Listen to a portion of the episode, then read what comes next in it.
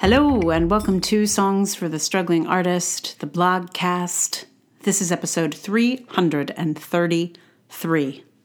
A very nice, echoey kind of number. Three of the same digit.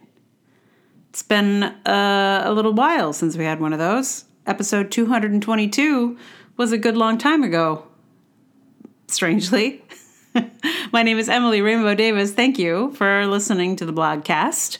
Today's blog is uh, back in the educational uh, arena. I've had a few of these recently, but it had been a while since I had thought about educational type things, since I was largely out of the game. But just having a little chat about it with someone got me all, you know, thinking about it again. It's funny to be interviewed. I it, you realize that you knew things and that you're not called upon to use those things you know anymore. it's very uh, it's, it's, very interesting. So um, yeah, so I'm going to read it to you. It is called "Chefing and Cooking in Education." It's been a while since I've been in a classroom, but an interview about my time at BAM and a journey through some old files have gotten me thinking about it some. It feels like I miss it a little bit, and I've been trying to work out what part of it is still calling to me. I'm not nostalgic for being in a classroom. I suppose I miss being with the students some, but I don't miss the toxic environments that most schools tend to be. I think what I really miss is inventing exercises. That's the creative bit. For me, it was a satisfying stretch of my artistic muscles to create an experience for students that will help them discover something about a work of art. I was pretty good at it, I think. Was everything I made up a hit? Hell no. There's a high rate of failure in creating curriculum, especially when results can be so uneven. I've taught exercises that were tried and true across many schools, and then for whatever reason, it would just tank in a random class for no obvious reason. Teaching artistry can be a little like stand up comedy in that success and abject failure are on either side of a very thin knife, and you can never be sure your best bit is going to work. But still, I made up some good stuff. Some of it as ephemeral as an improvised scene, and some of it has made its way through the channels such that I sometimes found my own invented exercise coming back to me from elsewhere. Arts education, and maybe just education in general, tends to be a haphazard collection of whatever a teacher has learned from elsewhere. In classrooms, teachers are hungry for things to try, games to explore, warm ups to add to their repertoire. These are the things that can keep an arts teaching experience fresh, especially for a teacher who has a room full of expectant young people to teach and hours of class to fill. Good exercises are good food to hungry teachers. And food is actually a good analogy, I think. For me, some parts of teaching are like being a chef. I'm creating new things, putting unexpected ingredients together, presenting new ways of looking at old material. And in other moments, teaching can be more like being a line cook, just getting the menu items the way they've always been prepared on the table as fast as possible.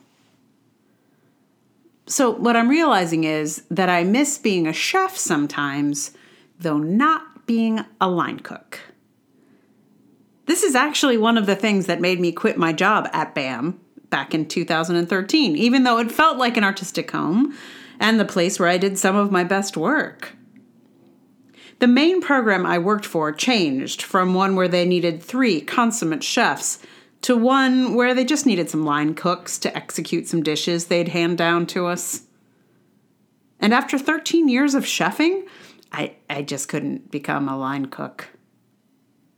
For an administration, standardizing the curriculum is very sensible. They can clearly articulate their product. They know that each classroom is getting more or less the same experience. They can, more or less, mass produce an arts education experience. You don't need to pay chef wages.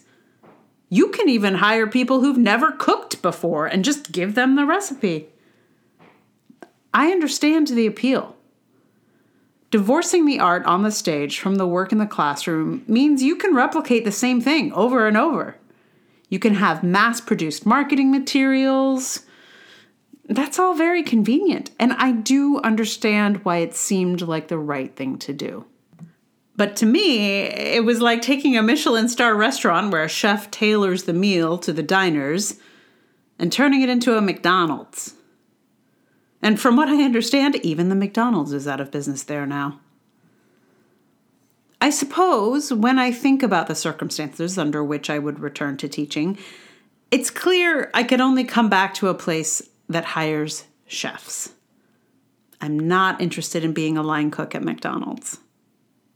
Or, given that it seems to be the invention of curriculum that still interests me, maybe I should just write a cookbook.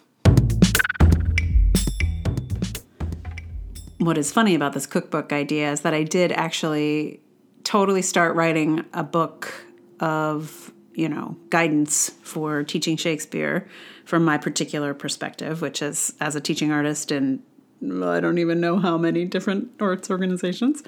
Uh, and, you know, I wrote a couple chapters and I, I think they were pretty good. But what I realized is like, man, I don't know where this will go. Like, it's it's super no fun to pitch a book that you wrote for love, you know? Like the the the children's book that I wrote, Leander's Lost Library, you know, that that I put everything in there. You know what I'm saying?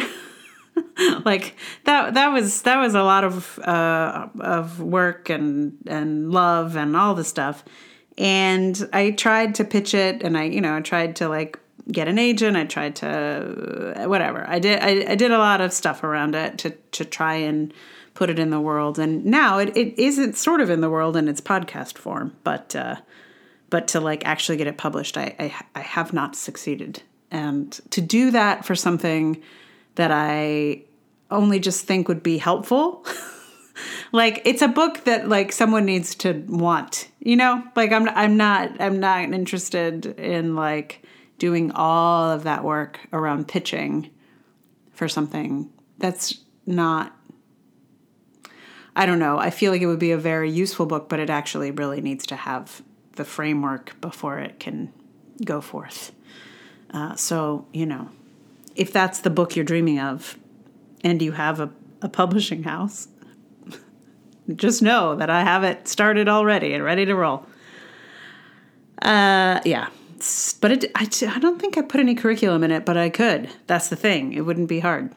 So, I for song, I weirdly could not find very many songs about cooking or being a chef it's weird. I imagined that there were a lot. It feels like a natural fit, right? Cooking is a, a very useful metaphor for a lot of things, not just education. Could be, you know, a good uh, love metaphor, sex, also very useful with the idea of cooking. I, I just was astonished at how few songs about cooking, like the act of cooking, there were. There were when I looked up, I was like, "Ooh, songs about cooking." Da, da, da. I searched. They're all songs about food, and tr- true, you you you do need to have food for for cooking, but like, it's different. like there, some of these cooking uh, suggestions were like strawberry fields. No, strawberry fields is not about cooking it's not even really about strawberries. so like it's just a funny it was a funny stretch and I was very surprised. Um yeah. So uh, there there are not. You would think there would be and there and there aren't. Maybe in other languages. I did actually try to search in other languages. I found a fun song in Spanish, but it's not it's like an independent, you know, cool group of women in Texas but it's like that's not a that's not a popular song. That's like their the thing they wrote a few years ago. So it's not like, oh, I can just search for the chords for their song that they made up two years ago. Anyway, shocking. You may also be shocked by this. I don't know. Or maybe you're like, oh no, I know a bunch of songs about being a chef or cooking. If so, please pass them on. Not that I have more to say on this particular subject, but you never know. It could come in handy. Uh, so, but in the end, I realized it didn't come up in any of the searches, but I realized with my brain that uh, Hank Williams' Hey Good Lookin' featured some cooking. So that's what I did. And I'll be playing that for you here in just a moment. But meanwhile, thank you so much for listening. If you like the podcast, please tell someone about it. Like, review, subscribe. Uh, if you're on uh, the, the sort of podcast group sites, you know, add me to your list. Uh, there's there's all kinds of ways. Um, and if you'd like to support this podcast with money, that would be amazing. Uh, it's patreon.com slash Emily R. Davis. There's also Ko-fi and PayPal. All those links are in the show notes. But mostly just thank you for listening to this business. It is great to have your ears here. So, um, I'm going to give you Hey Good Looking, a song I listened to a fair amount as a child.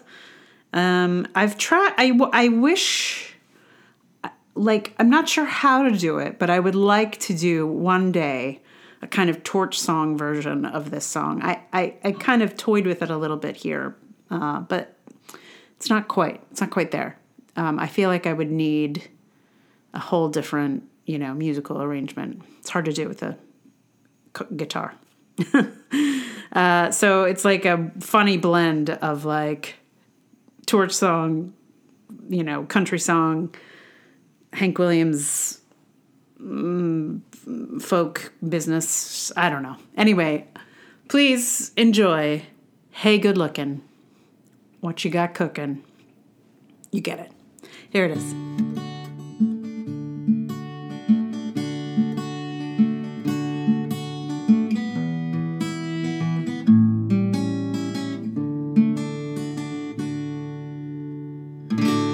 Hey, good lookin' What you got cooking. How's about cooking something up with me? Sweet baby, don't you think maybe we could find us a brand new recipe? I got a hot rod Ford and a two dollar bill, and I know a spot right over the hill. The soda pop and the dancing's free. So if you wanna have fun, come along with me.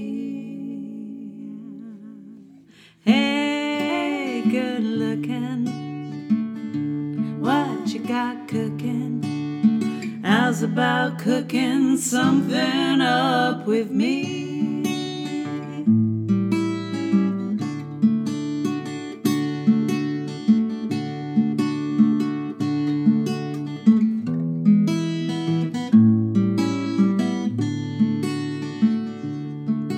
I'm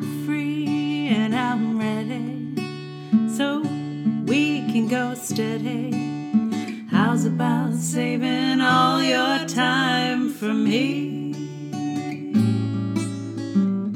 No more looking, I know I've been tooken. How's about keeping steady company?